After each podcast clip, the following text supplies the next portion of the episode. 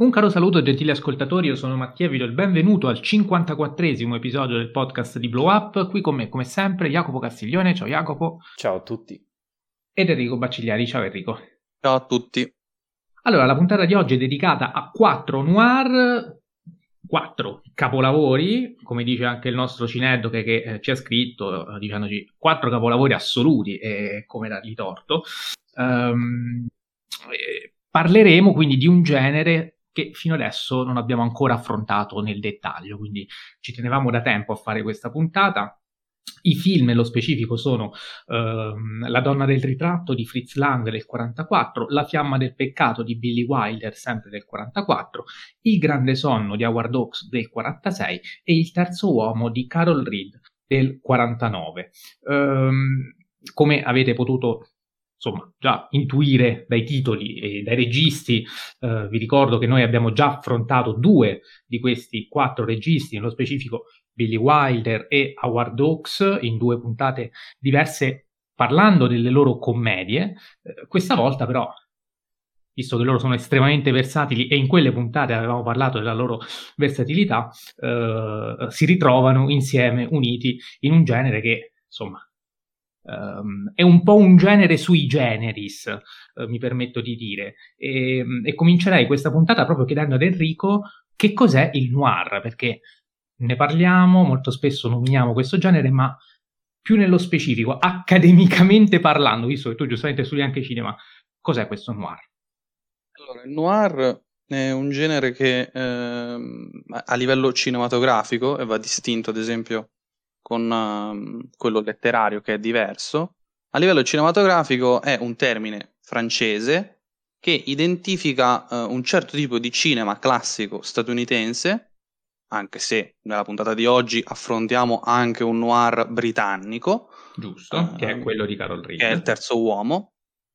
Eh, però ehm, diciamo che eh, il noir eh, viene coniato da eh, critici francesi che eh, dopo la, la, la, seconda guerra mondiale, nel 1946, escono diversi film in, Fra- in, in Francia eh, che hanno appunto le caratteristiche che adesso andrò ad elencare del noir e ehm, due critici in particolare hanno scritto un libro che per, mi perdoneranno gli ascoltatori per mio eh, inesistente francese, cioè il Panorama du film noir américain, spero di averlo pronunciato quasi decentemente, eh, individuano eh, cinque eh, aggettivi relativi appunto a questo genere.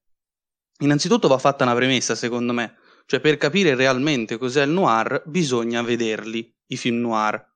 Ehm, cioè, se eh, uno ascolta o legge eh, le definizioni eh, di questo genere, eh, può farsi un'idea, ma capire realmente eh, credo proprio di no. Invece, anche vedendo uno, due o tre film, già si capisce eh, e eh, si chiarisce eh, l'effettiva eh, questione. Ehm, dicevo, individuano cinque aggettivi che sono onirico, strano, erotico, contraddittorio e crudele. Eh, l'aspetto onirico lo vedremo ehm, in particolare col primo film che andremo ad analizzare, cioè La donna del ritratto. Eh, strano ehm, riguarda soprattutto l'estetica. Ehm, il noir è figlio dell'espressionismo eh, tedesco, eh, questo perché ehm, l'espressionismo tedesco eh, nasce eh, appunto in Germania, ma a causa del nazismo molti ehm, registi eh, tedeschi eh, migrano ehm, in America e, ad esempio, eh, proprio Fritz Lang, lo conoscerete per M, il mostro di Düsseldorf, e eh, lui in, negli Stati Uniti è diventato il, um, il primo, uno dei grandi maestri di tale genere. Eh, l'aspetto erotico eh, si nota perché c'è molta eleganza, quindi non è una cosa pornografica, ma anzi eh, riguarda la seduzione, in particolare nella figura della femme fatale di cui parlerò dopo. Poi l'aspetto contraddittorio, perché eh, il noir è caratterizzato da ehm, chiaro-scuro, bianco e nero, che sostanzialmente identificano eh, la discussione di bene e male che eh, in realtà non sono così dicotomici come uno potrebbe pensare, ma anzi vengono eh, mescolati. Infine, la crudeltà è proprio dovuta al fatto che spesso i buoni fanno cose cattive ehm, perché eh, i buoni in realtà ehm, sono tanto cattivi quanto i cattivi ehm, e c'è un discorso sulla società.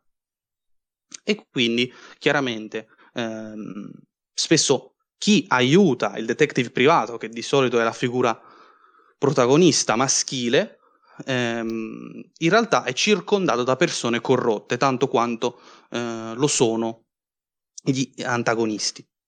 Eh, infine ci sono delle caratteristiche, diciamo, eh, d'ambientazione. Il noir è un genere molto, soprattutto quello classico, è un genere soprattutto legato a un certo tipo di estetica e quindi è metropolitano, quindi ambientato in grandi città.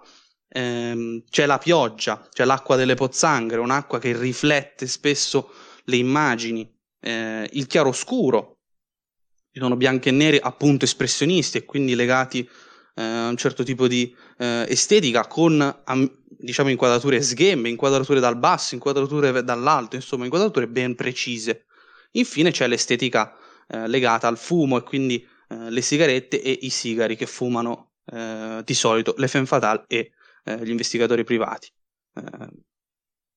Infine, sì, diciamo... ah, vai, vai, scusa, infine la femme fatale, che è una caratteristica, diciamo, fondamentale del, del genere, eh, è una donna che spesso si sente colpevole di ciò che ha fatto, eh, è una donna misteriosa, riservata, il più delle volte le rivelazioni arrivano a poco a poco e grazie al suo fascino seduttivo eh, riesce appunto a sedurre eh, i protagonisti eh, e a manipolarli, farli propri ehm, e questo, questa figura diciamo nasce nel noir ma poi eh, eh, diventa, cioè, diciamo, colpisce anche altri generi. Infatti, ogni tanto capita anche nel cinema contemporaneo di vedere una donna che è una femme fatale, però il film non è un noir di base. E poi, vabbè, questo per spiegare che la deriva del noir oggi, diciamo, il noir puro non c'è più, ma eh, le derive del noir si percepiscono in altri generi. Sì, dicevo, eh, potrebbe essere anche interessante eh, dare un, un, quadro ancora più completo. Normalmente diamo tante cose per scontato, però cerchiamo di rivolgerci anche a chi magari si sta approcciando a questo genere, si sta approcciando ehm, anche al cinema in generale. Ci scrivono un sacco di persone che ci dicono vi ascolto, eh, grazie a voi scopro tanti film, scopro tanti generi, scopro tante cose che quindi magari tante volte appunto noi diamo per scontato, utilizziamo parole, però le parole hanno un significato, l'abbiamo fatto per il noir, facciamolo anche per l'espressionismo tedesco in breve, chiaramente è complesso, per carità me ne rendo conto, però già così dicendo bianco e nero espressionista, che vuol dire? Eh, beh, mh, mm, è un tipo di approccio in cui sostanzialmente eh, il bianco è bianco e il nero è nero, cioè so che sembra scontato, ma è davvero così, eh, cioè ehm, non esiste praticamente il grigio, eh, è tutto o bianco o nero.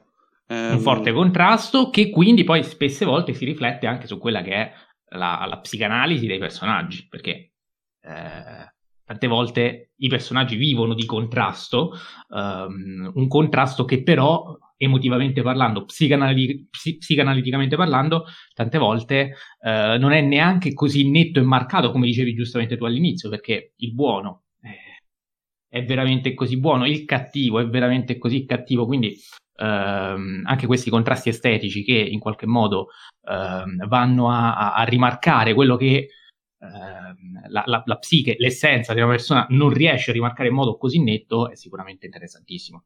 Ah, Poi, ovviamente...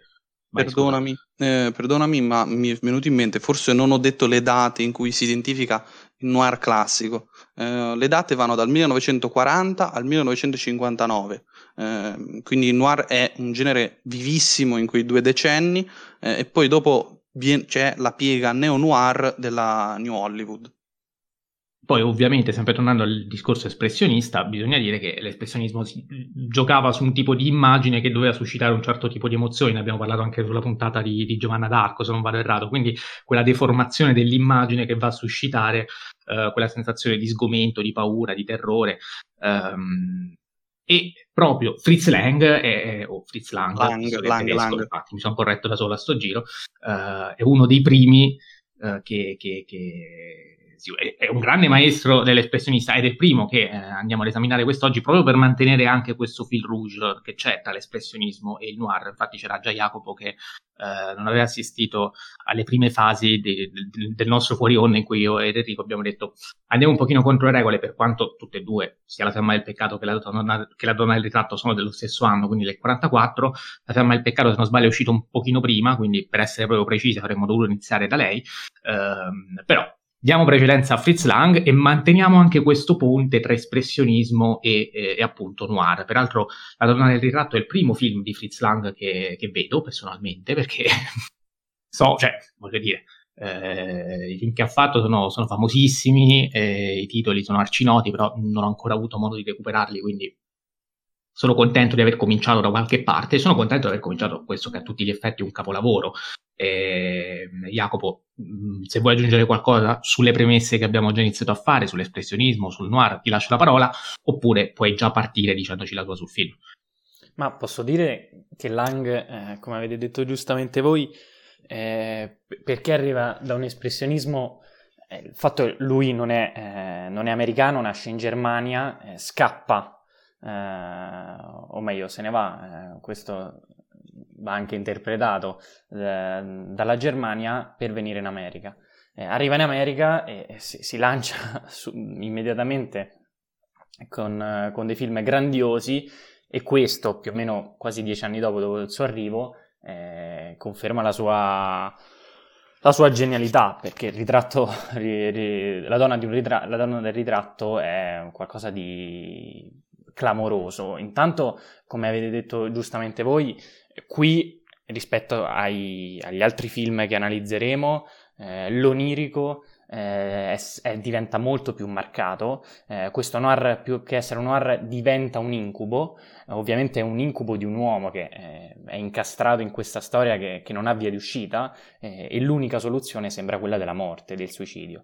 Invece Lang eh, tramite indizi e ovviamente in quel finale meraviglioso eh, ci raggira, ci stava raggirando tutto il tempo. Quello che abbiamo assistito non è reale, eh, forse, e, ehm, e, e qual è il bello? Il bello è che tutti i personaggi ma soprattutto quello del protagonista, interpretato magnificamente da un attore che in questa puntata compare ben due volte, cioè Edward Robinson, Edward G. Robinson, un personaggio che eh, perde la consapevolezza di se stesso nel momento in cui si risveglia dal, dal sogno, dall'incubo anzi, frantumando tutto quello che, che noi spettatori e che lui, che noi spettatori abbiamo visto e che lui aveva provato.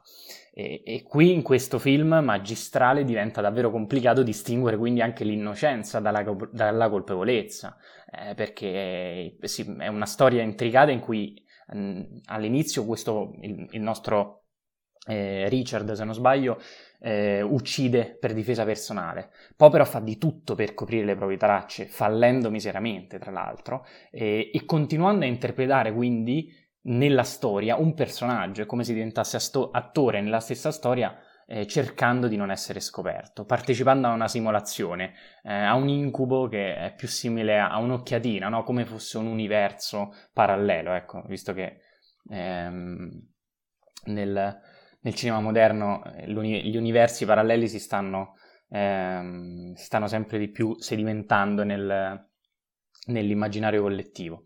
E, e, poi ovviamente è un noir, ed essendo un noir ricadono tutti quegli stilemi eh, che citava prima Enrico, e quindi c'è anche la passione, c'è l'amore, c'è la sensualità, che è il punto focale da cui parte tutto, perché è, è la sensualità di una donna eh, quella del ritratto, quella che colpisce in un attimo, in un momento, ed è proprio quel momento catturato in quello stesso quadro o inquadratura, quindi gioca anche lui con, con, il, con lo stesso mezzo cinematografico eh, per rappresentare appunto la, la bellezza della donna eh, in, quel, in, quel, dipinto. Eh, il, la cosa più, forse più affascinante, e qui chiudo, ehm, è sicuramente il percorso onirico e quindi psicologico del film che oltre a caricare di tensione l'intera storia eh, dona eh, un, un, non so che di eh, psicanalitico quindi anche, quindi c'è dentro Freud, eh, ci sono dentro eh, vari, eh, varie caratteristiche del, mm, della psicanalisi e da qui per esempio prima scena, una delle prime scene sulla lavagna in cui lui insegna considerazione sulla psicologia dell'omicidio, quindi una psicologia che torna, che mette in continuo eh, contraddizione il nostro personaggio, personaggio che appunto ritorno sempre lì, par- il tutto parte con una donna, una donna che si chiama eh, Alice come Alice nel Paese della, delle Meraviglie. Quindi Un sogno nel sogno, un film forse il più affascinante dei quattro, eh, nonostante non sia il mio preferito, ma qui eh, stiamo parlando comunque di quattro capolavori, eh, un film magistrale, capolavoro.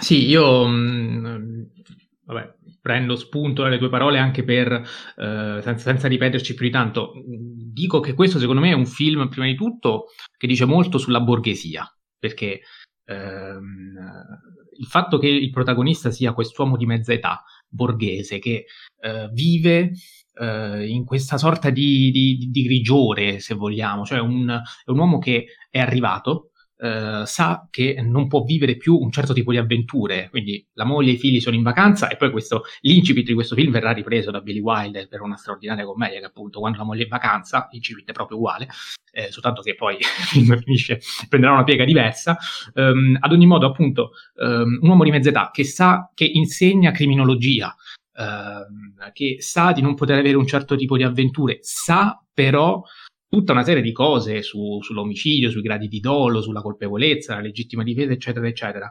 Um, quindi un uomo colto, un uomo stanco, un uomo, mi permetto di dire, vecchio, perlomeno soprattutto per i tempi, eh, che si ritrova, noi poi scopriamo dopo, a fantasticare in realtà, quindi qui nasce l'inconscio, quando si siede, quando inizia a sognare, quando inizia a vedere tutte le persone che incontra abitualmente, l'usciere, eh, il, il, il, tipo del guardaroba, insomma, e, e gli dà loro una determinata caratteristica in questo suo sogno che eh, l'inconscio suggerisce essere nient'altro che un'avventura che egli sotto sotto, anche inconsciamente, ehm, di fatto avrebbe voluto vivere un'avventura che è anche un'avventura più che amorosa, come dicevi tu Jacopo, perché a un certo punto hai parlato di amore, è un'avventura chiaramente erotica, eh, perché quando lui dà vita um, alla, alla, sua fan fatale, a, a, una Dark Lady che si presenta vestita proprio come la morte. Eh, quindi di qui c'è anche il discorso che faceva prima Enrico sul mare in generale. Eh, Alice è a tutti gli effetti una donna seducente, ma una donna letale che almeno nel sogno ehm, conduce alla morte. Quindi c'è la letalità del fascino femminile, viene rappresentata benissimo in questo film, ma proprio in quella scena, con quel gioco di specchi, di riflessi, ehm, noi All'inizio pensiamo che la donna, quando la vediamo, sia stata il modello del quadro, quindi pensiamo che eh, sia stata la donna a dare vita al quadro. Quando però capiamo che è tutto un sogno, in realtà la donna nasce dal quadro, nasce nell'immaginario di chi il quadro lo vede. E, ehm, e questo secondo me è un discorso molto interessante che ci fa anche capire che il cinema, oltre ad essere eh, quella macchina che trasforma tutti gli effetti sogni in realtà, perché questo è quello che fa in questo film, e lo dimostra, se vogliamo dargli una lettura metacinematografica, ehm, ma diventa anche quello che io ho definito simulacro dell'inconscio, proprio perché ehm, riesce anche a frapporsi ehm, come, come, mh, mm, come, modo, mezzo di comunicazione per esprimere ciò che abbiamo al nostro interno, ma che inconsciamente non sappiamo di avere. E, ehm, ed è addirittura un ponte di collegamento tra generi, se vogliamo, anche artistici, visto che eh, il quadro appartiene chiaramente a un altro tipo di arte che però prende vita grazie al cinema, quindi il cinema che diventa anche eh, possibilità di dare vita ai quadri. Quante volte abbiamo parlato di, di tableau vivant? Ecco, è una cosa che questo film fa letteralmente e, ho, trovato, ho trovato veramente, veramente meravigliosa. Enrico. Eh, sì, mi riallaccio a una questione eh, metacinematografica, ma prima voglio tornare sulla prima fantastica sequenza, eh, perché secondo me questo è il noir per capire cos'è il noir, eh, perché ha tutti e cinque gli aggettivi anche piuttosto chiari ed espliciti, come ad esempio l'aspetto onirico, che a volte non è eh, chiaro e definito. Ehm, perché eh, innanzitutto viene messa in discussione la morale, eh, viene messa in discussione la morale da una persona colta, come giustamente sottolineava Mattia, una persona borghese. Eh, infatti, i detective privati e le femme fatale sono persone intelligentissime, eh, sono persone che eh, attraverso i loro strumenti, attraverso la loro conoscenza, riescono a ehm, manipolare tutto e uscirne non sempre. Eh, vivi e eh, sicuramente colpevoli però.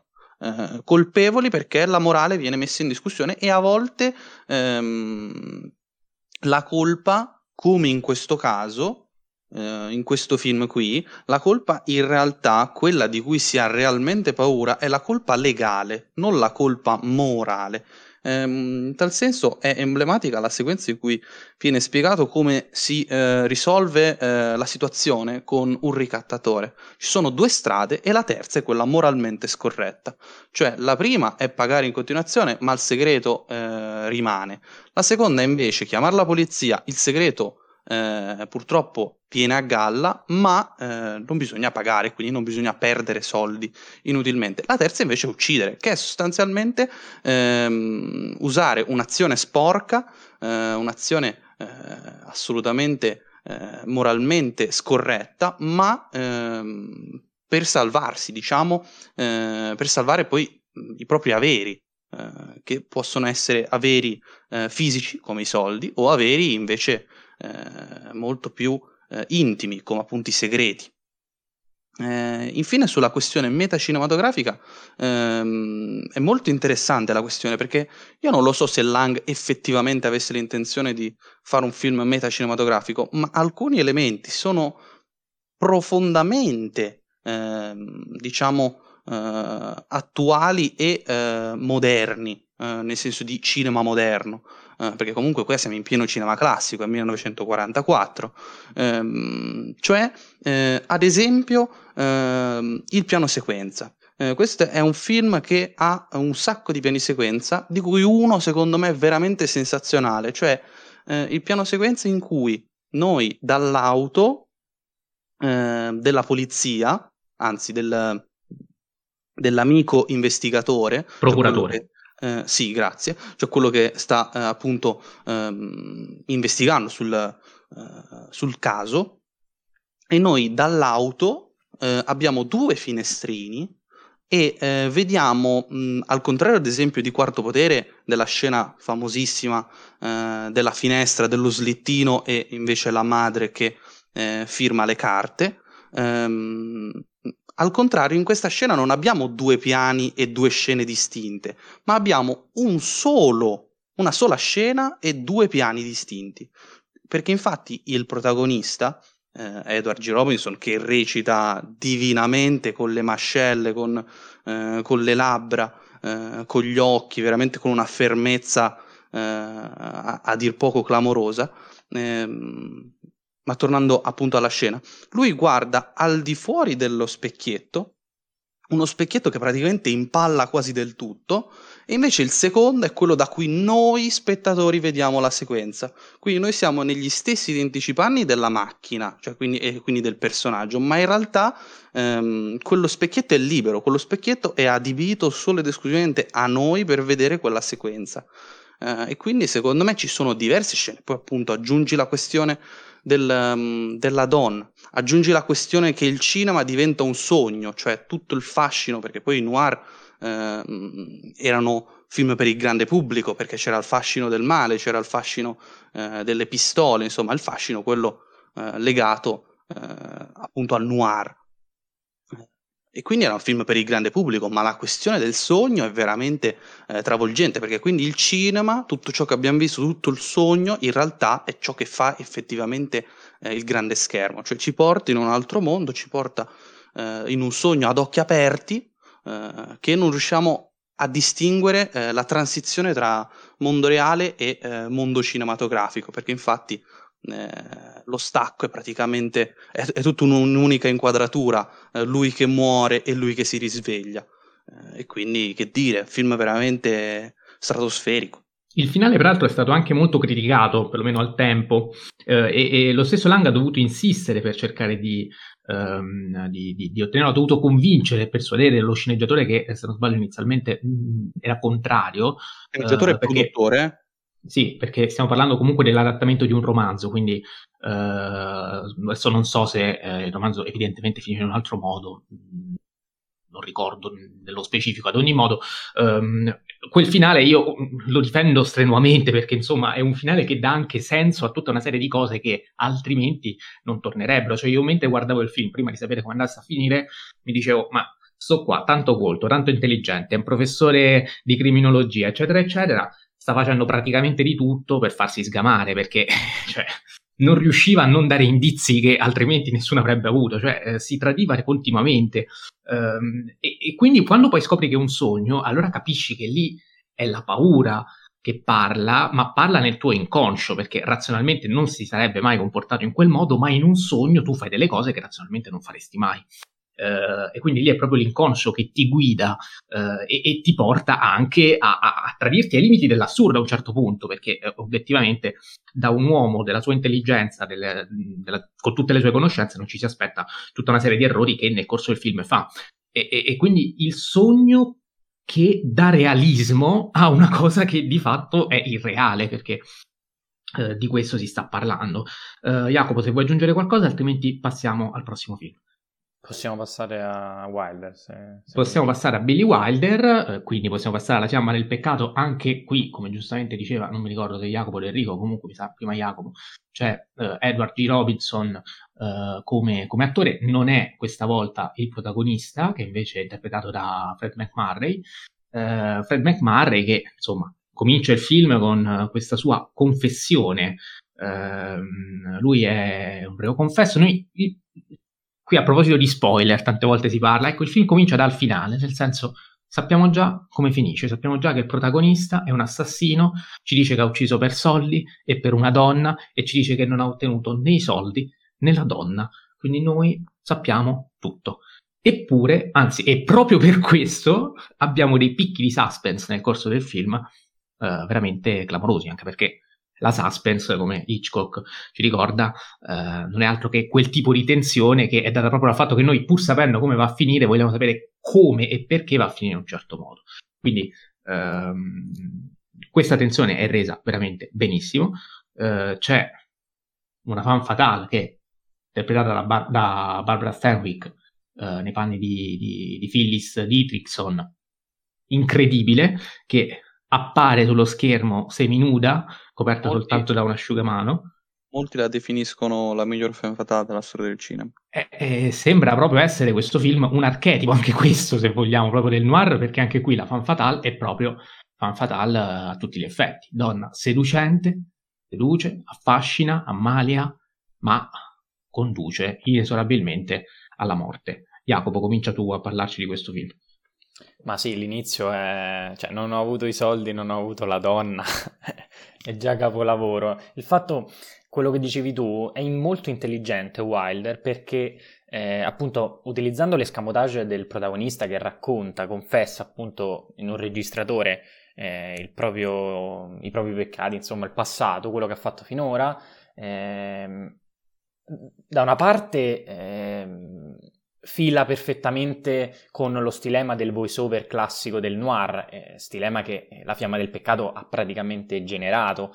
Eh, dall'altra parte però lo maschera eh, tramite un, una perfetta confessione all'interno della storia.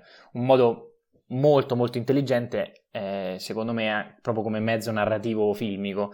Ehm, farà una cosa simile qualche anno dopo con Viale del Tramonto, ma permettetemi di dire che qui l'intento e il modo in cui riesce a fare flashback è molto più, ehm, più calzante, nonostante in quel caso eh, con Viale del Tramonto eh, il film iniziasse con, con, l'omicidio di... cioè con la sua stessa morte, quindi forse fa, fa più effetto. E, um, il bello del film sicuramente sono, sono soprattutto i personaggi, personaggi di Wilder che danno il, il, via praticamente al genere, eh, il protagonista antieroe, la, la, Dark Lady, appunto la Femme Fatale, il detective, il marito tradito e tu, tutti i crismi insomma del genere vengono, vengono soddisfatti e portati avanti. E da una parte appunto questa Femme Fatale che è Barbara Stanwyck, sensuale, seducente, che all'apparenza forse sembrerebbe un, un, un, agnellino ingenuo, ma, ma, ma poi in realtà eh, in, interpreta una, una super femme, femme fatale, fatale che tradisce, che spinge eh, Walter Neff, il protagonista, in pericolo e lo manipola, ovviamente. E, um, una delle cose più interessanti, però, secondo me, è che, che, che Wilder eh, inserisce all'interno di tutta la sua filmografia in que- nel noir, secondo me, eh, risulta ancora più affascinante è sicuramente il cinismo e l'ironia dei personaggi, del protagonista su, su tutti, eh, fondamentali secondo me in questo noir molto nichilista che, mm, e, e, che quindi non posso non citare quella scena finale in cui appunto eh, Neff nella disfatta eh, si accende l'ultima sigaretta, sigaretta che citava prima Enrico, quasi, quasi consolatoria, quasi eh, un, un'espiazione, no? in compagnia del suo amico lo stesso che, che poi lo, lo, lo, ha incastrato, insomma. Eh, il protagonista è buono, ma in realtà è fintamente buono perché è un assassino, ce lo dice già da subito. È interpretato da Mac McMurray che tra l'altro eh, visivamente, eh, esteticamente anche, ehm, è anche affascinante, anche sembra un, buono all'interno del cinema classico. In realtà è un uomo che sbaglia, un uomo che cade in trappole e che eh, approccia anche una donna sposata in maniera mh, anche provocatoria, ovviamente rispondendo alle frecciatine di lei e al, um, al magnifico eh, ciondolino sulla caviglia, che però la, lascio, lascio, questo per Enrico. Continuo. Eh, perfetto quindi il suo personaggio cinico, ironico anche nella, nella sconfitta finale per il nichilismo della, della, pellicola. Tra l'altro interessante come l'ultima scena eh, doveva essere un'altra, cioè dopo quella doveva esserci lui stesso che veniva giustiziato in prigione. Eh, ma Ah, secondo me, anche senza quella, quella, sua stessa fine fisica, quindi non solo che morale, eh, il nero dell'uomo, dell'immagine, l'oblio della società, perché ovviamente lui è un uomo che eh, si, si, fa carico di, di, di, un contorno sociale molto più ampio, eh, fa venire a galla, diciamo, tutta la, la, la, contra- la contraddittorietà de, della società. E poi c'è una colonna sonora molto incalzante che assieme ai dialoghi ritma la pellicola in un modo eccezionale, lasciando a tratti anche tempi lunghi, cresce man mano. Eh, e poi ovviamente devo con- ricontinuare a citare Robinson perché in questa figura di un investigatore silenziosissimo, attento, quasi, quasi un padre per lui, che con un sesto senso acutissimo, no? Perché percepisce da un malore, come, come se fosse un malore un, un, di stomaco ogni qualvolta appunto non è convinto di qualcosa. Lo metto. Esatto, esatto. Lo metto che ha dentro di lui. E, um, e quindi è affascinante anche esatto questa, questa sua storiella su, sul modo in cui ha il sesto senso poi, è quello, l'istinto. Eh, film magistrale che, che appunto crea il, il, canone e lo porta avanti e tutti eh, i film noir, da, i film noir da, da, lui successivi insomma eh, si ispirano fortemente da, da, Wilder e da questo suo capolavoro. Sì, poi peraltro eh, cioè, io non riesco a pensare a questo film a un finale diverso, visto che con quelle, quell'escamotage dello sketch quasi, dell'accendino, insomma, del, anzi dell'accendino, del fiammifero che eh, con cui si accendeva la sigaretta che viene ricambiato dopo, eh, che è un gesto assolutamente ripetuto, ma prima ho citato Hitchcock e eh, mi sono ricordato anche che Hitchcock, guardando questo film, ha detto che dopo la fiamma del peccato le due parole più importanti del mondo del cinema sono Billy e Wilder, quindi citiamo il maestro e eh, lo mettiamo al servizio di questa puntata. Enrico. No, ehm, volevo aggiungere che nel capolavoro stratosferico che è Spider-Man un nuovo universo viene detto a volte lascio bruciare i fiammiferi fino alle dita solo per sentire qualcosa. eh, frase di Spider-Man Noir ehm, che è molto mh, diciamo eh, riassuntiva di questo film qui è una frase comica ma che in realtà eh, racchiude tutta la serietà eh, che c'è attorno a, a, questo grandissimo film eh, uno dei più belli di Billy Wilder quindi automaticamente uno dei più belli della storia del cinema ehm, che ehm, è un film Uh, che nasce appunto con quell'espediente del uh, vi svelo già come andrà a finire, ma poi tutto il resto lo dovete scoprire voi. Uh, inoltre aggiungo che il titolo originale, che non abbiamo ancora citato, pensavo che Jacopo Bravo. lo citasse, eh, invece bene, eh, non l'ha fatto. In tre apposta. Eh, double Indemnity, cioè doppia indennità, eh, perché La Fiamma del Peccato, per quanto sia un titolo che a me piace tantissimo, è moralmente eh, stimolante, ambiguo, è noir, appunto, eh, ma non c'entra nulla col film, invece Double Indemnity, cioè doppia indennità, è lo scopo che i nostri due protagonisti per cui fanno tutto quello che fanno, cioè ottenere la doppia indennità eh, della morte del marito eh, di Barbara Stanwyck. La polizza assicurativa, per chi non l'ha visto. Ah, esatto. Eh, come dicevo, eh, anzi come anticipava Jacopo, eh, io voglio parlare della cavigliera perché la cavigliera è secondo me uno degli elementi più, ehm, diciamo, eh, stimolanti di questo film.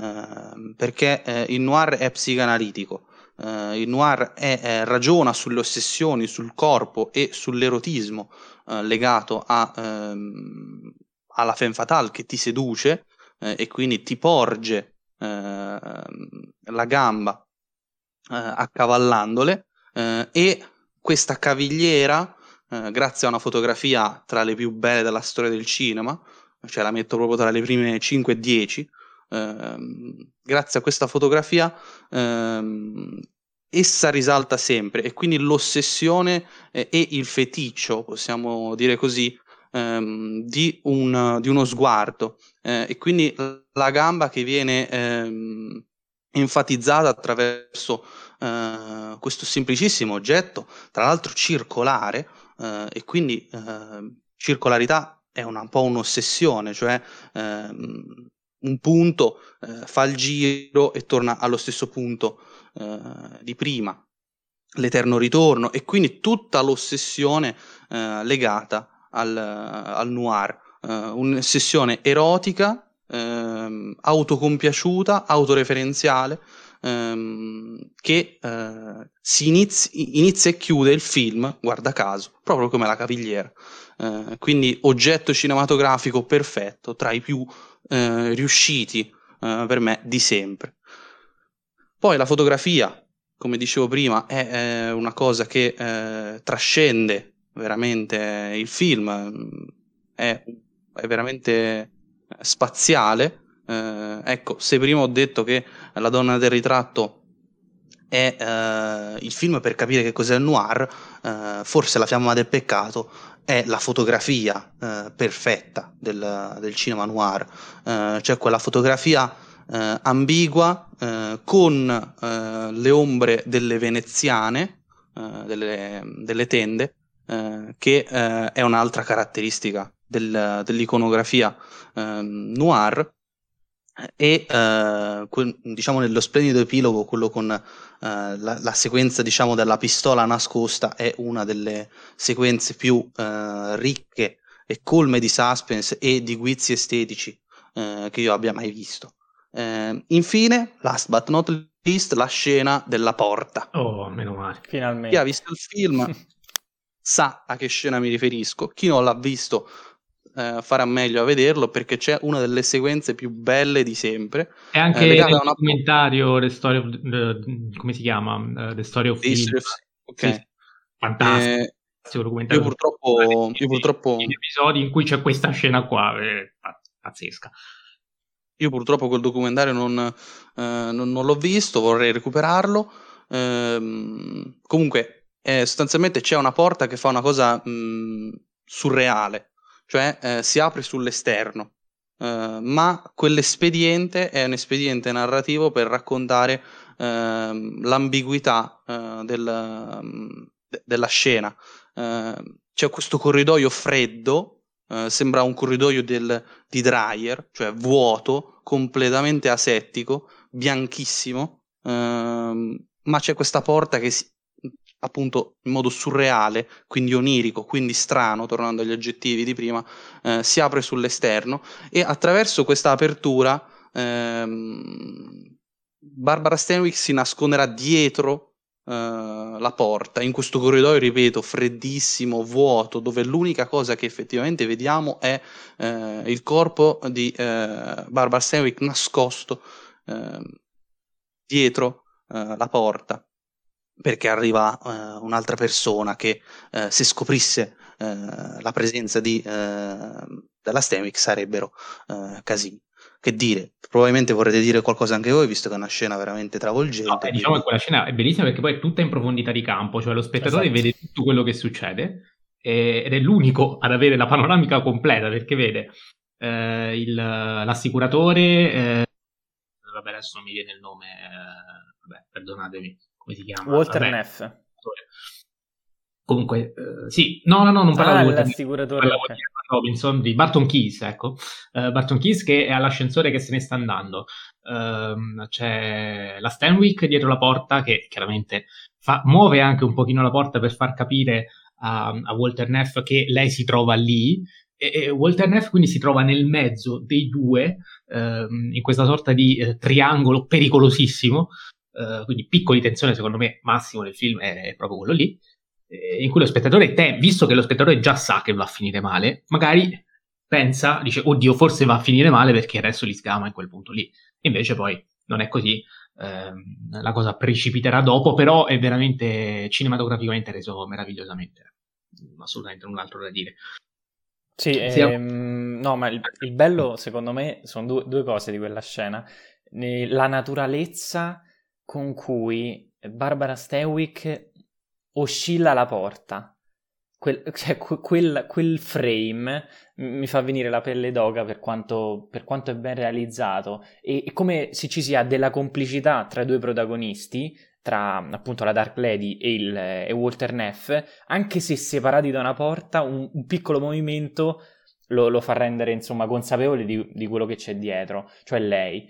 E, ehm, altra cosa stupenda è che proprio questa scenografia così asettica è come se surrealmente si plasmasse, quindi una porta che si apre all'esterno, mai visto, soprattutto in un hotel, ehm, eh, si plasmasse proprio per salvare in, quel, in, quella situazione i protagonisti. Quindi, eh, non lo so, scena, scena fantastica. Aggiungo una cosa sulla cavigliera, che la cavigliera, oltre, oltre ad essere appunto un, element, un, elemento fortemente erotico, racconta tantissimo dal punto di vista ehm, de, diciamo, della situazione sociale anche del, del, della moglie, Barbara Stanwyck, perché eh, gioiello d'oro e, e, quindi sai già che probabilmente è stato regalato da un marito, probabilmente un marito facoltoso, cioè ti dice tantissime cose soltanto un piccolo gioiello e questa cosa è favolosa e Wilder ne approfitta e lo rende ancora più,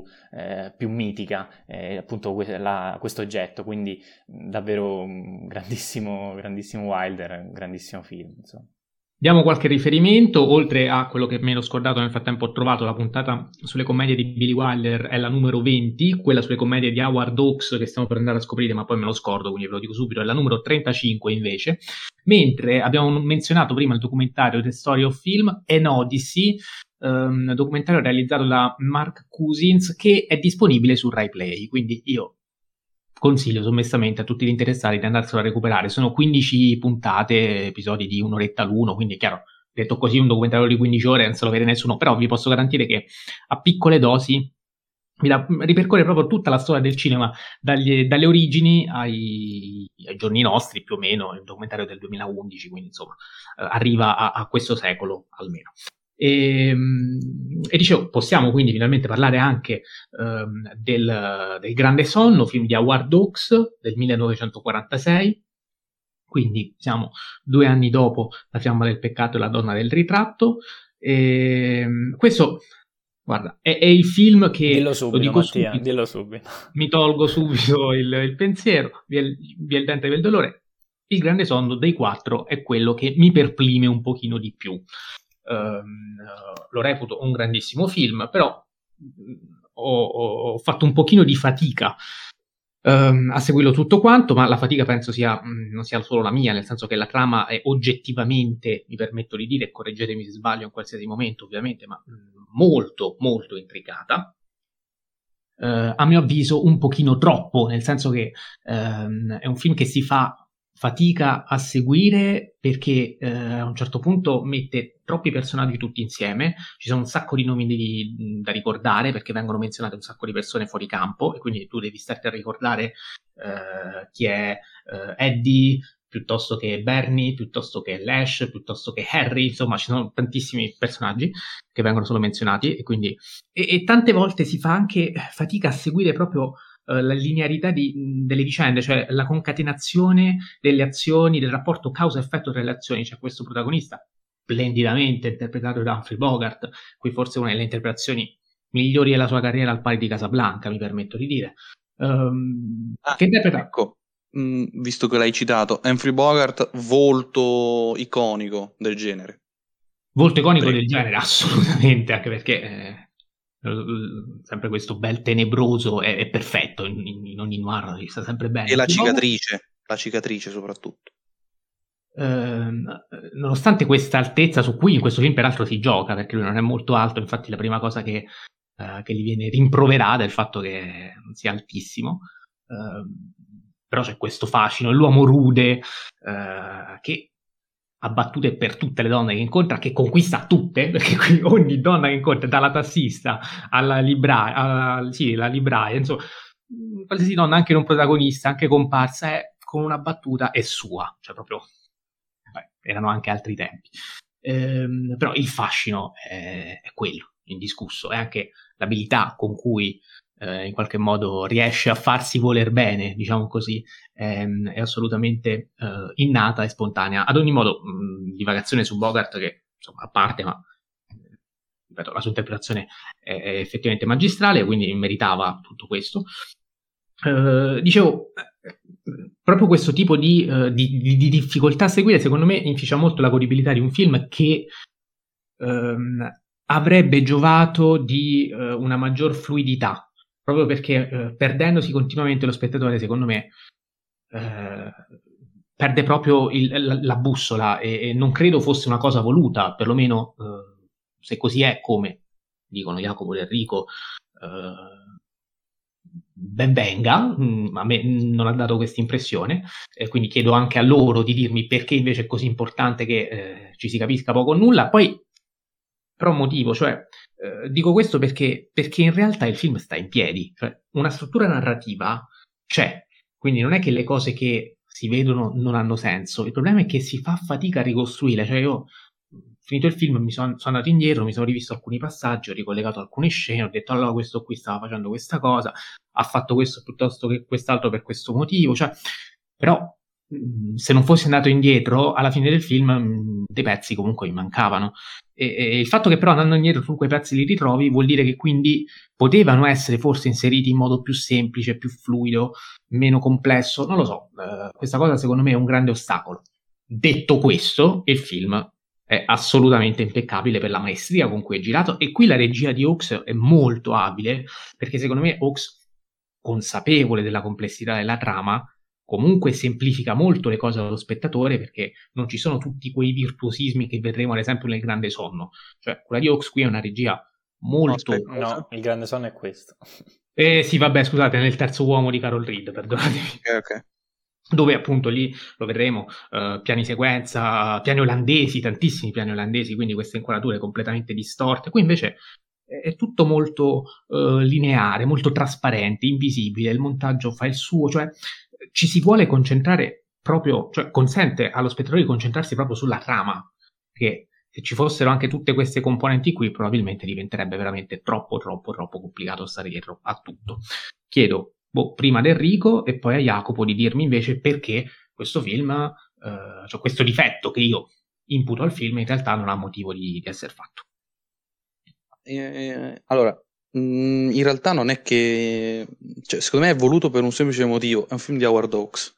Uh, Howard Hawks è uno che ha ritmo pazzo, eh, d'altro canto stiamo parlando del praticamente inventore della, della screwball comedy, uh, stiamo parlando del regista di, della Signora del Venerdì, che abbiamo analizzato nella puntata citata poc'anzi, uh, e quindi è un film che con una struttura narrativa così intricata e con il ritmo di Howard Hawks è chiaro che ad una prima visione lasci un attimo uh, basiti, cioè mi sembra normale e mi viene a dire deve essere così.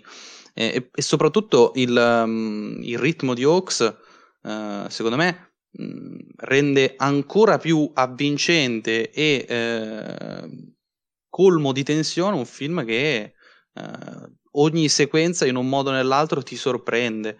e non sembra tra l'altro volerti sorprendere a forza, proprio perché non ci sono virtuosismi, non c'è mh, mm, eh, un elemento, eh, non ci sono elementi, diciamo, eh, come posso dire, folli, ecco. Uh, cioè le uniche cose veramente fuori scala sono l'interpretazione di uh, Humphrey Bogart e appunto questa sceneggiatura intricatissima, tra le più intricate che si siano mai viste in film, e qui chiarisco, classici, con una, una, trama che inizia e finisce, non film eh, e qui fuori onda ne avevamo parlato io e Mattia, tipo 2001, tipo Mulholland Drive, che sono film in cui sì, c'è un inizio e una fine, ma quello che c'è in mezzo è molto poco definito, esplicito. Eh, e qui forse è da lì che nasce eh, la perplessità di Mattia, che eh, ritiene questo film sì quadrato, ma allo stesso tempo eh, anarchico. Ecco. Eh, però secondo Ed me è una cosa film... che non, non, non, non, mi aspetto e soprattutto non credo fosse nelle sue intenzioni perlomeno visto che siamo comunque nell'ambito della Hollywood classica visto che la sceneggiatura in questo periodo ha un ruolo specifico non siamo nell'ambito del cinema moderno in cui nel cinema contemplativo nel cinema cioè insomma sì sicuramente per la psicanalisi l'abbiamo visto nella donna del ritratto ci sono tante cose che vanno oltre i semplici rapporti causa-effetto è ovvio però la chiarezza di quello che sta succedendo, secondo me, deve essere in qualche modo, cioè voleva essere anche l'intenzione di Hawks, dal mio, dal mio modestissimo punto di vista, la base da cui poi far partire tutta una serie di interpretazioni, visioni, eccetera. Comunque sento Jacopo perché cioè io qui ho finito, poi magari torno sul film dopo. Jacopo. Allora, innanzi... do la parola leggendoti anche il contributo di The Stories, Vai. che insomma abbiamo già sfiorato più volte. Uh, ci dice: Il grande sonno vive oppure soffre, dipende dai punti di vista, um, per la coppia Bogart Bicol, che peraltro al tempo erano anche fidanzati, eh? Quindi... Sposati. Ah, sposati. Da poco, ma sì, erano sposati. Perfetto, e la complicità, vabbè, si vede, quindi non è neanche recitata. Uh, entrambi bellissimi, ma oscurano il resto del film fin troppo. Eh, io non sono d'accordo sul fatto che sia colpa loro, eh. cioè non è che perché loro sono troppo bravi è un problema. Mm. Però sicuramente la cosa che più mi ha colpito del film, ehm, più che del film, ecco, diciamo che le interpretazioni prevalgono sulla sceneggiatura, ecco, su questo sì sono d'accordo. Mm, tu ovviamente no.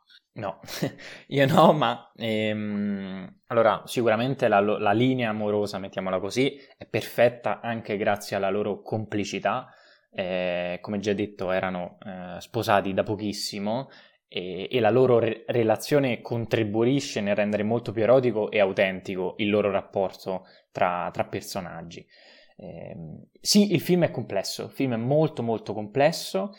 E, ehm, e forse anche il bello perché eh, ti incoraggia una seconda, una terza, una quarta visione, eh, ti incoraggia a tornare indietro e a riscoprire delle cose, perché poi alla fine tutto torna, ed è quello che hai detto tu. E hai detto tu anche una cosa, cioè tu hai detto, Mattia, Ox, consapevole della complessità della sceneggiatura, s- si nasconde e rende la macchina da presa invisibile, lascia spazio questo lo dico io, lascia spazio all'azione dei personaggi, ai dialoghi, ai continui velocissimi cambi di scena, a una tensione che è sempre più incalzante, evita i momenti morti, evita virtuosismi, lunghi movimenti di camera, evita tutto questo. Anzi, favorisce appunto la complessità e la velocità del racconto con una semplicità estetica incredibile. Quindi lui consapevole, ok?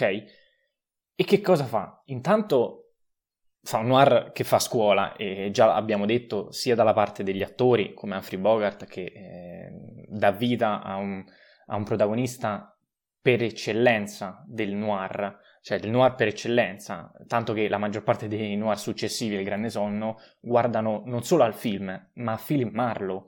Eh, penso per esempio eh, ad Altman che quasi 30 anni dopo, con il lungo addio, per rovesciare tutte le caratteristiche del genere, prende spunto proprio da Marlowe per tradirlo in tutto per tutto, cioè quindi crea un personaggio anti-Philip Marlowe per cercare di tradire il genere. Quindi è vero, e saluto uh, The Stories Federica, eh, che eh, il suo personaggio in particolare ehm, diventa mito e quasi si, ehm, si, si fa eh, esterno alla pellicola. Arrivando alla complessità, io penso che è vero, è un film molto complesso, è un film che, des- che, fa scuola, che destruttura però il genere perché utilizza tutti gli stilemi però rimescolandoli con più romanticismo, più violenza, più humor e ovviamente un intreccio molto più enigmatico.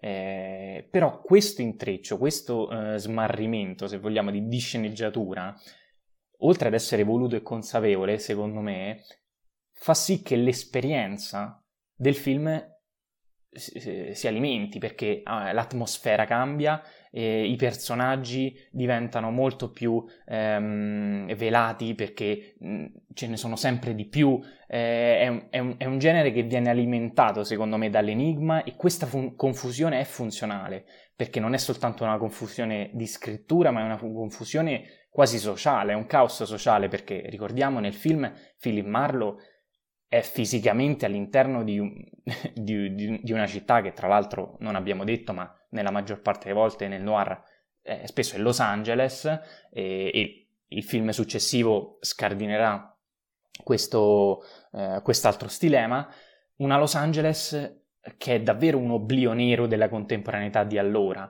cioè in cui soltanto una dimensione così intrecciata, così complessa, così anche onirica, perché nelle atmosfere, nei luoghi chiusi, nelle case, nella luce, soprattutto con quella fotografia magistrale, il film è anche onirico, è complesso a livello at- di atmosfera.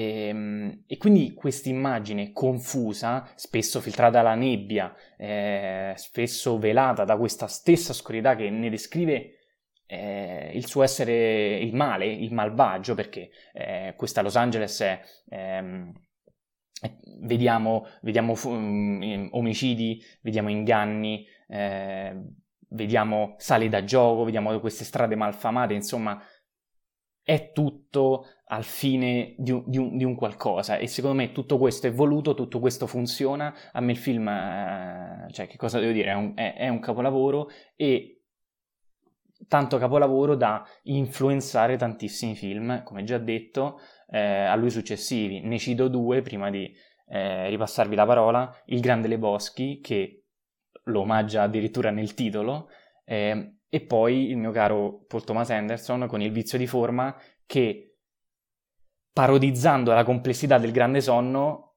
la rielabora in chiave grottesca e comica e ne tira fuori un altro filmone. E quindi questa complessità, secondo me, fondamentale nel film, ne, ne fa anche una sua, una sua, iconicità e unicità. Enrico, per chiudere. Un elemento molto interessante, secondo me, del, del grande sonno che ha già abbastanza sviscerato Jacopo e con cui concordo praticamente in toto, eh, è la femme fatale, perché la femme fatale è molto poco eh, provocante, nel senso a livello proprio fisico, ehm, ma è ammaliante quando parla e quando eh, effettivamente ehm, proprio è in scena. Cioè eh, ha una carica eh, carismatica eh, praticamente fuori, fuori, scala, cioè riesce a tenere testa a Humphrey Bogart che a livello di carisma credo sia imbattibile. Eh, e, che poi, eh, scusami, scusami ti interrompo su questo, però eh, secondo me c'è anche un gioco, c'è una sorta di eh, ribaltamento anche del ruolo della fan fatale, perché c'è anche la sorella Carmen di, di Marta Vickers, sì. che inizialmente sembra essere lei la fan fatale, perché è la prima che vede eh, Bogart, è la prima che prova a sedurlo e lei prova in tutti i modi a fare il tipo di fan fatale classico, se vogliamo, quindi quella più seducente, perché esatto, è esatto. quella più provocante, che quindi cerca punta più sul fisico, eccetera, eccetera.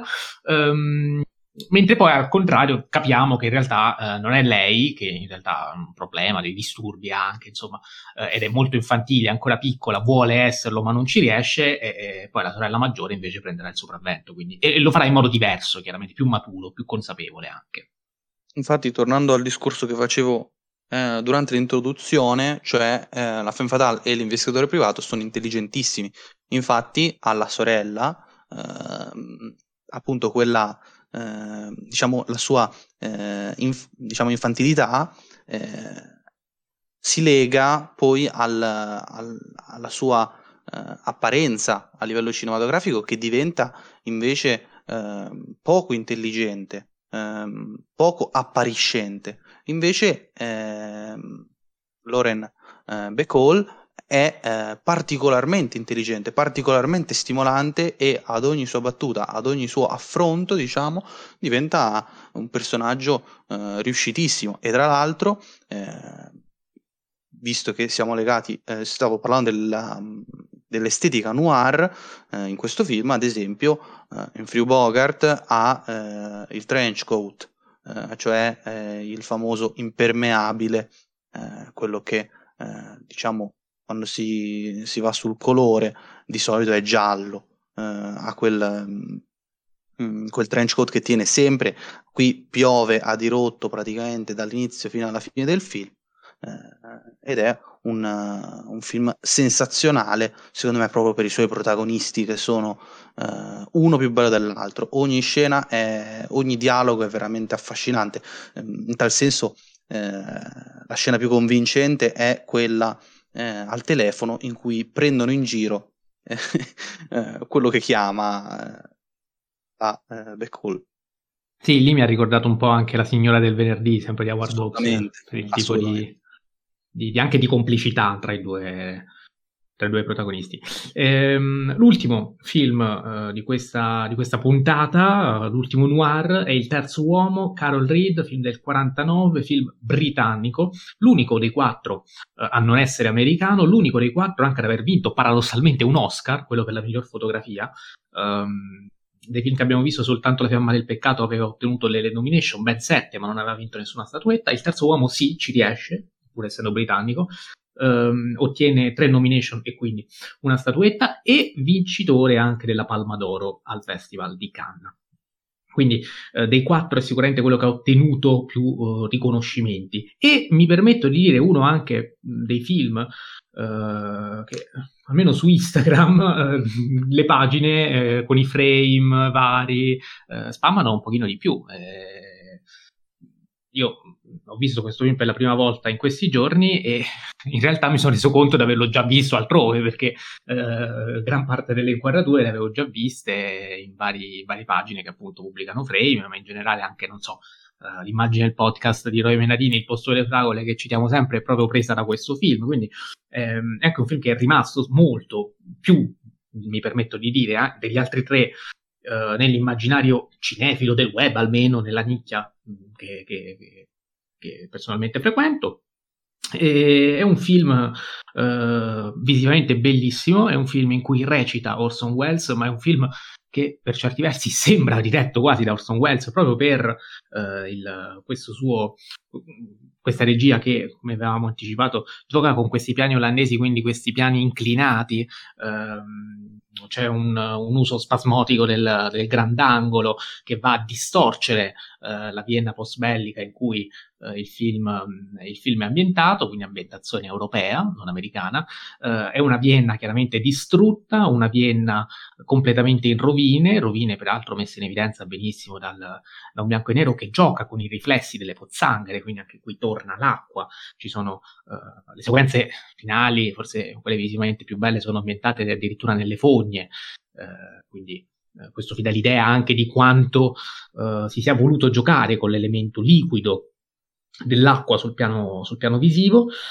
Uh, è un film che personalmente, qui vado subito anche questa volta a trovargli il difetto.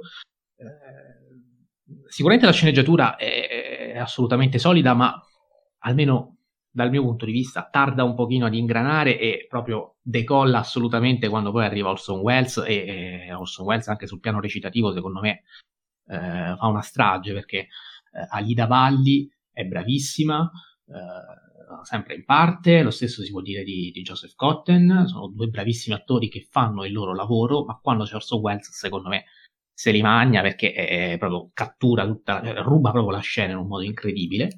Ehm, e per fortuna che gli altri due erano bravi, se no insomma sarebbe stato un grosso problema. Però c'è anche il discorso delle musiche che eh, vorrei sollevare, perché eh, le musiche a me hanno ricordato addirittura quelle della Dolce Vita, che poi ovviamente è successivo, quindi se di copione dobbiamo parlare, sicuramente quello è Nino Rota, qui invece a suonare è la cetra di Anton Karas, ma è una cetra molto dolce, molto suave, molto leggera. Um, e questa cosa secondo me un pochino stride con le atmosfere così lugubri, eh, cupe, buie, gotiche quasi, espressioniste per l'appunto che il film, che il film ha. E, ehm, non so se siete d'accordo e cominciamo da Jacopo chiedendo intanto, come al solito, l'opinione sul film in generale anche se volete soffermarvi su questo aspetto. Ecco.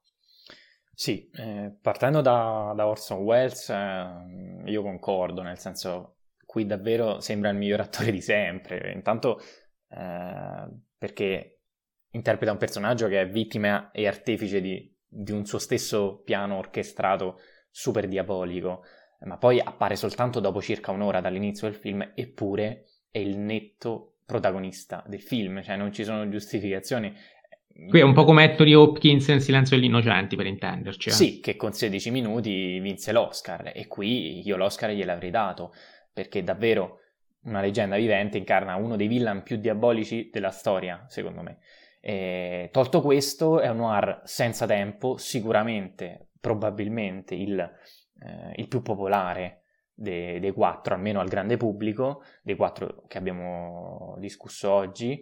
E oltre alle doti eh, dei, degli attori, eh, tra tutti appunto Orson Welles, è un film immortale secondo me grazie all'immagine, quello che citava prima eh, Mattia, cioè regia, fotografia, montaggio, scenografie, cioè eh, lo sfondo è quello di, come diceva Mattia, di, un, di, una Vienna del dopoguerra che non solo è distrutta, non solo è in rovina, ma è divisa anche politicamente, eh, queste strade che sembrano più dei vicoli, tanto, tanto sono strette, in cui serpeggia un po' la paura, il mistero, il sospetto, gli inganni, gli omicidi, eh, per alimentare eh, questo, questa caratteristica ovviamente Carol Reed sceglie un'impronta molto barocca, con delle angolazioni esasperate a dir poco, eh, distorte, e rendendo questa immagine quindi più inquietante, più misteriosa, eh, offrendo quasi allo spettatore sensazioni di vertigini.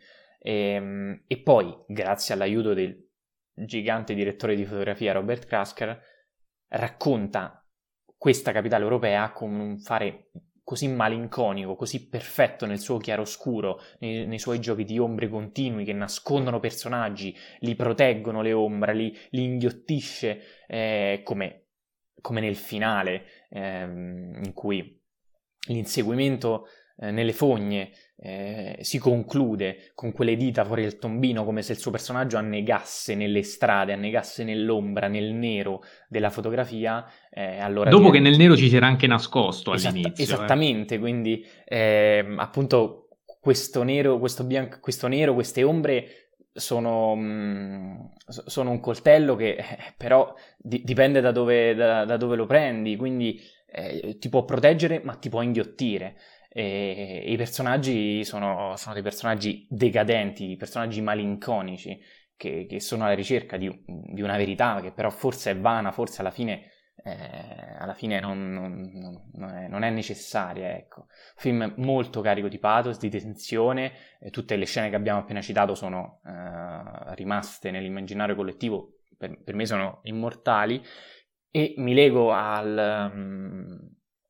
Alla, diciamo, alla controversia di Mattia della colonna sonora, delle musiche, eh, perché sono, in questo caso sono d'accordo. Per me l'unico, eh, non difetto, però l'unico neo ecco, del film è probabilmente è la composizione di Anton Karas o Karas. Eh, che è bellissima, per bellissima. Cioè, c'è, c'è, c'è, l'arpa, c'è la cetra, E, ehm, davvero diventa culto perché è, è, è, è, stupenda e meravigliosa, influenza Nino Rota per la dolce vita, come hai già detto tu. E, e ah, riesce... confermi questo? Sì, sì, sì, sì, sì, confermo, confermo.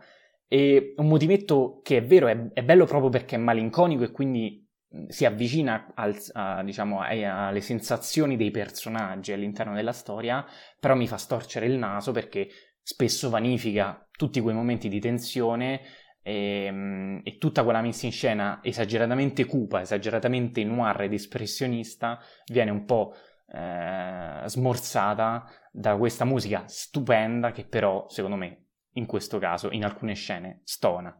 Eh, tu, nonostante tutto questo, il film rimane un capolavoro. Enrico. Io per problemi logistici non ho, non ho rivisto il film, però lo vidi al cinema per il centenario di eh, Alida Valli. Eh, che, che per me l'anno scorso, quindi. Sì, esatto. Cioè, che per me nel, nel, film è stratosferica. Cioè, per me, mh, mm, io sono d'accordo che il personaggio di eh, Wells è veramente carismatico eh, e ruba la scena, però per me Ali Davalli gli tiene testa, eh, quindi non, non, sono ecco così, ehm, diciamo, eh, appassionato ecco, della, dell'interpretazione di Wells, eh, o meglio, forse sono appassionato dell'interpretazione di Ali Davalli, ecco, forse più corretto. Ehm, e ehm, le musiche ammetto che non me le ricordo benissimo, però se non sbaglio a me avevano dato quel senso eh, tipo eh, effetto arancia meccanica, cioè la musica che eh, non c'entra e stona completamente ed ha un senso di mm, angoscia e malinconia paradossalmente, no? Eh, se non vado errato mi avevano dato questo effetto qui, però ripeto, non me lo ricordo eh, e purtroppo il film non l'ho rivisto, quindi eh, questa cosa prendetela con numerose pinzette. Eh, detto questo, invece parlando del film, eh, ci tengo a eh, elogiare la questione del, eh, del, del, fatto che questo è un noir popolarissimo, cioè l'hanno visto persone che di noir hanno visto poco e niente. tutti conoscono la battuta dell'orologio a cucù, mm, ma veramente tutti, tutti, tutti addirittura ogni tanto viene postata in pagine come eh, La scimmia pensa e eh, Chuck Club, che sono pagine che eh, spesso postano ehm, frasi di film contemporanei più che eh, di film eh, passati come questo che è del 49. Inoltre, sempre questa frase viene citata per chi l'ha letto nel manga Devilman, che è un manga degli anni 70, quindi chiaramente era sicuramente più noto all'epoca il terzo uomo di quanto lo è oggi.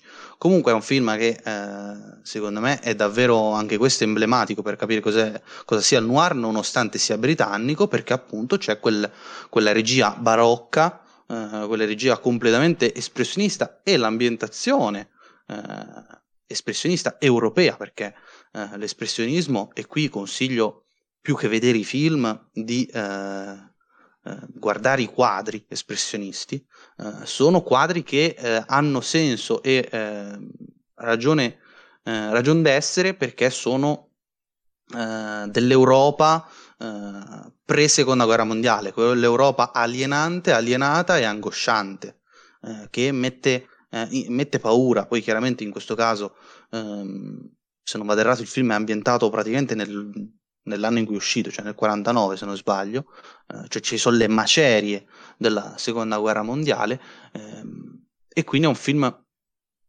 davvero travolgente e la lotta nelle fogne in tal senso è emblematica perché da e qui cito De André eh, dall'etame nascono i fiori cioè e, e quindi il, ehm, do, dopo tutta la seconda guerra mondiale, eh, eh, dopo tutti i disastri e la filosofia del nostro eh, villain, che concordo con Jacopo essere veramente eh, uno dei migliori della storia del cinema, eh, questo villain ha una filosofia eh, assolutamente pessima nazista se vogliamo e è interessante il fatto che il film se non, è, se non sbaglio, esce dopo Lo straniero, che è di Orson Welles, in cui Orson Welles interpreta eh, un nazista. Non è spoiler perché si sa fin dall'inizio. Um, gli altri personaggi però non lo sanno che è nazista, quindi eh, non vi ho eh, fottuto la visione eh, dello straniero. Sì, e lo quindi... straniero è del 46 comunque. Grazie, ehm, non mi ricordo se fosse 46 o 48.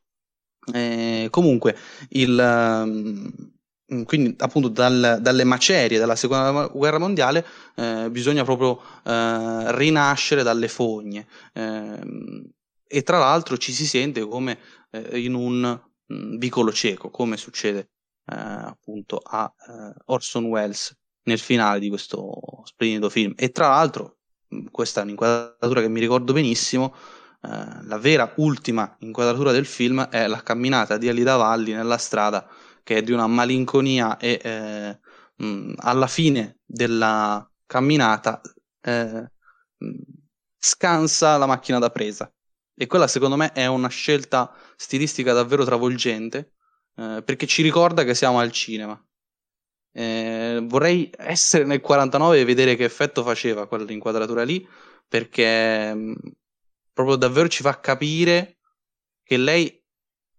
paradossalmente eh, ci viene incontro, ma alla fine appunto scansa la macchina da presa che poi siamo noi, quindi scansa lo spettatore. Eh, è una cosa che mi colpì particolarmente al cinema e ripeto, vorrei proprio sapere come uno spettatore dell'epoca eh, come do- dopo aver visto questa cosa come reagì e purtroppo dovrei eh, acquistare una macchina del tempo per vedere ciò. Sì, eh, la dovresti anche inventare. Però. Eh, infatti, vabbè, però se la inventi faccelo sapere, che ci facciamo un giro tutti insieme.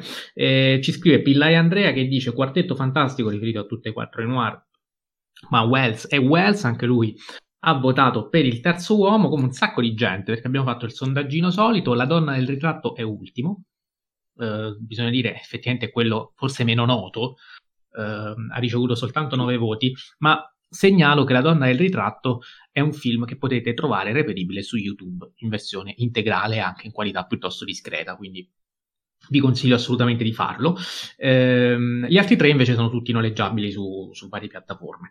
Eh, al terzo posto, dicevo, si è classificato invece il Grande Sonno con un buon distacco rispetto all'ultimo, quindi al quarto, eh, ottenendo ben 42 voti.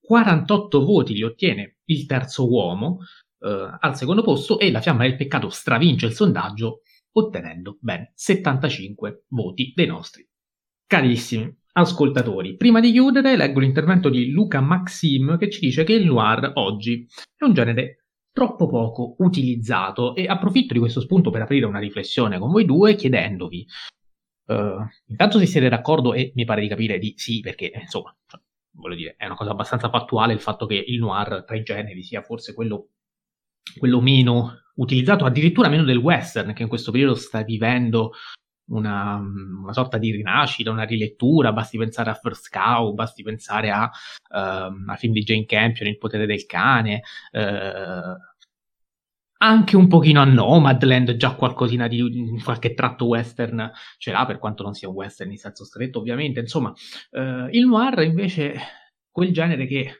quest'anno che abbiamo visto, abbiamo visto il collezionista di carte, che però neo-noir, sicuramente nella sua accezione classica è morto, vabbè, questo Sto, sto, facendo riflessione ad alta voce, vale anche per il western, però il noir forse ha ancora meno riletture. E i film che ci sono, penso a Reminiscence, uno degli ultimi che ho visto in sala, per lo più fanno schifo, ecco. Quindi Enrico, eh, ti chiedo di, di, fare una panoramica sul noir contemporaneo, in generale, quali sono i più notevoli, quali, qual è il futuro di questo genere, non lo so, parliamone, comincio da te.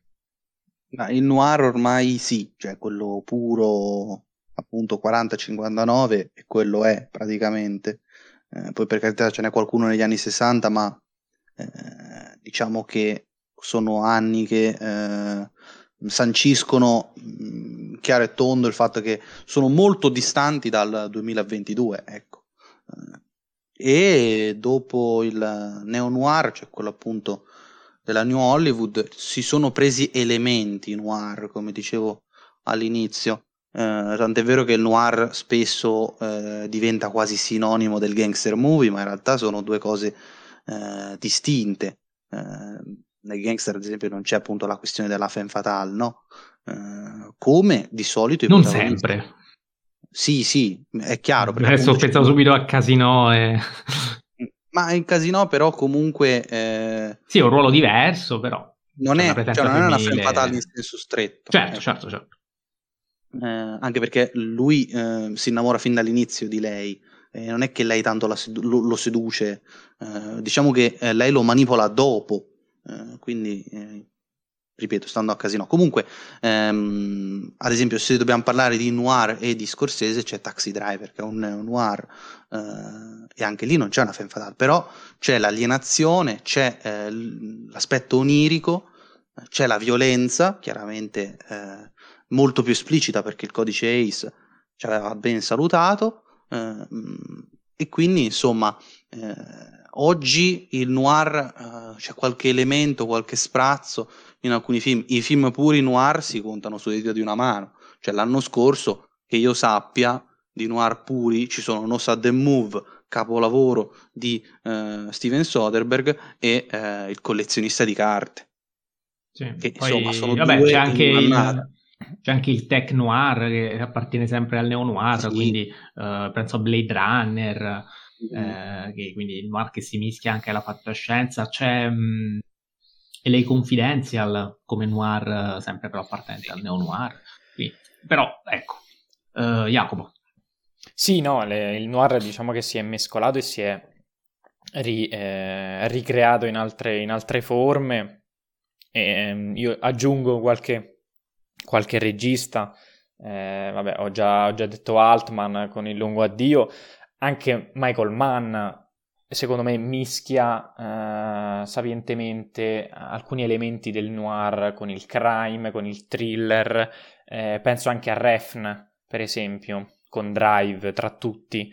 Eh, e poi mi vengono in mente tre titoli eh, di tre grandi registi, cioè eh, Il Cavaliere Oscuro di, di, Christopher Nolan, che un po' lo, eh, diciamo, plasma il genere super, supereroistico, lo rende realista e allo stesso tempo eh, neo-noir. Poi L'uomo che non c'era, il capolavoro dei Cohen negli anni 2000 e poi, come già citato prima, eh, forse il più vicino e il più bello noir che, che, mi ricordo in questo momento, il più recente, è Vizio di forma di Paul Thomas Anderson. Peraltro adesso stavo curiosando un pochino sul web e mi sono imbattuto in questo Noir in Festival, che sarebbe un festival eh, di, di cinema e letteratura che, eh, italiano, eh, nasce a, a, Viareggio, adesso al momento si trova addirittura a Courmayeur, ehm, che è un, un, un, un, vero e proprio festival che premia i, i film noir. Stavo controllando qui sulla, sulla, pagina Wikipedia, assegnano questo leone nero, lo chiamano, al, al, miglior film noir. Adesso pare abbia cambiato anche nome perché l'ultima edizione, quella del 2020, si chiama premio Black Panther oppure premio eh, Caligari al miglior film. E eh, vedo qui l'edizione 2020 l'ha vinta Favolacce, eh, dei, dei Innocenzo, che effettivamente ha comunque delle caratteristiche, ora per carità, dire che quel film è noir mi sembra una forzatura, però ecco, eh, parlando di noir, parlando di festival e, e, del nostro paese, c'era questa iniziativa che boh, non so se ne eravate a conoscenza, però mi ci sono imbattuto e la sto condividendo insieme a voi in diretta. E, bene, vogliamo aggiungere qualcosa o chiudiamo qui? No, ecco, visto che hai detto quella cosa di favolacce, eh, volevo dire che eh, il noir poi, eh, con tutte le derive post, post, post, post eh, noir, ehm, eh, ha avuto una, eh, una deriva su, con il sole, se non sbaglio si chiama proprio Noir Soleil, no? scusate il mio, ripeto, pessimo, anzi inesistente francese. quindi ehm, appunto noir alla luce del sole, no? Dove anziché il vento, anziché la pioggia, anziché tutta quell'estetica, c'è questo sole eh, che acceca, questo sole eh, onnipresente, come nel caso di Favolacce. Quindi, eh, e tra l'altro in Favolacce c'è l'aspetto noir, quello ad esempio del, ehm, delle, pers- delle veneziane, ehm, c'è eh, il, il, viscido, c'è la moralità che viene discussa, pensiamo appunto al narratore esterno che è forse una delle più grandi invenzioni di quel film, eh, insomma può essere ritenuto un noir, chiaro che però sì, sì, appunto, sì. noir puro è eh, altra cosa. No, no, infatti mi ha stupito, interessante anche come, come, come, chiave di lettura anche del film. Ehm, Jacopo, se vuoi aggiungere qualcosa? Ma mi sono venuti in mente i fratelli Savdi, un po' lo rimescolano, il noir, seppur in maniera molto molto diversa, però sicuramente Giulia, Giulia Fox eh sì, un Giulia Fox è la femme fatale contemporanea, ha fatto sia la femme fatale in No Sudden Move, Vero. sia in Diamanti Grezzi. Va bene, quindi diciamo che sicuramente dal noir si può ancora attingere, il serbatoio è bello pieno e speriamo che insomma si riesca a tirar fuori dal cilindro qualcosa di molto molto affascinante. E la prossima puntata in realtà non lo sappiamo neanche noi, giusto Jacopo? Eh sì, dipende. Quindi mm, dipende. lo scopriremo, mm, vediamo se riusciamo a far venire qualche ospite, altrimenti insomma tiriamo fuori dal cilindro pure noi qualche, qualche argomento. Eh, ne abbiamo diversi sul tavolo, quindi state tranquilli. Eh, come sempre vi terremo aggiornati, come seguendoci sulle nostre pagine Instagram, la mia Stanley K, quella di Jacopo Cinemadoc e quella di Enrico. Enrico Bacciglieri, come sempre vado a salutare il buon Jacopo Castiglione. Ciao Jacopo. Complimenti oggi, hai fatto una bellissima chiusura. Grazie eh, a tutti. Ogni tanto ci riesco. Grazie a tutti e, um, per averci ascoltato. Buona, buona, giornata, buona serata, dipende a che ora state ascoltando questo podcast. E, e... buonanotte per noi, visto che è noir. Esatto. e, sono... e ovviamente, visto che abbiamo citato Nino Rota, viva certo. Fellini. Anche se non l'avessimo citato, l'avresti detto lo stesso, quindi non fare il solito che sei, vabbè, puntini puntini. Ehm, saluto e ringrazio Enrico Bacciglieri, ciao Enrico. Ciao a tutti, grazie per aver ascoltato e chiudo con una citazione bellissima. Dovunque io vada, il vento mi segue e il vento ha l'odore della pioggia. Molto bene. Eh, mi aspettavo sempre, un sempre da Spider-Man un nuovo universo e ovviamente certo. viva Billy Wilder. Mi aspettavo, ecco infatti, so mi aspettavo un viva Billy Wilder, ma va bene così. E non abbiamo detto il nostro, la nostra top, la nostra classifichina, ragazzi. Vero, vero, vero, dai, vero. veloce, rapida, perché mi sa che è diversa. Eh, parto io? Sì, Vai, dai. Parti. Eh, primo posto la fiamma del peccato, secondo posto la donna del ritratto, terzo posto il grande sonno e quarto posto eh, il terzo uomo. Questi ultimi due posti sono abbastanza intercambiabili la mia è uguale alla tua, però il terzo uomo va messo prima del grande sonno, quindi Wilder, Lang, Oaks. No, scusate, Wilder, Lang, Reed, Oaks. Jacopo.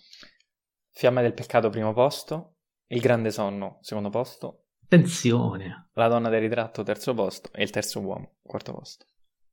Va bene, dai, neanche tutte così diverse. Cioè, tutte come, diverse. Come se avessero troppo. senso queste classifiche. Vabbè, no, sì, è, il, è, il, grande sonno quello che migra, eh, in realtà. Eh sì, sì. Allora, sì, sì, l'ordine, sì, l'ordine, è quei tre lì, però poi dopo dipende dove metti il grande son. Va bene, va bene. Allora, io come sempre vi ringrazio per averci ascoltato anche questa volta fino alla fine. Eh, noi ci sentiamo il prossimo lunedì.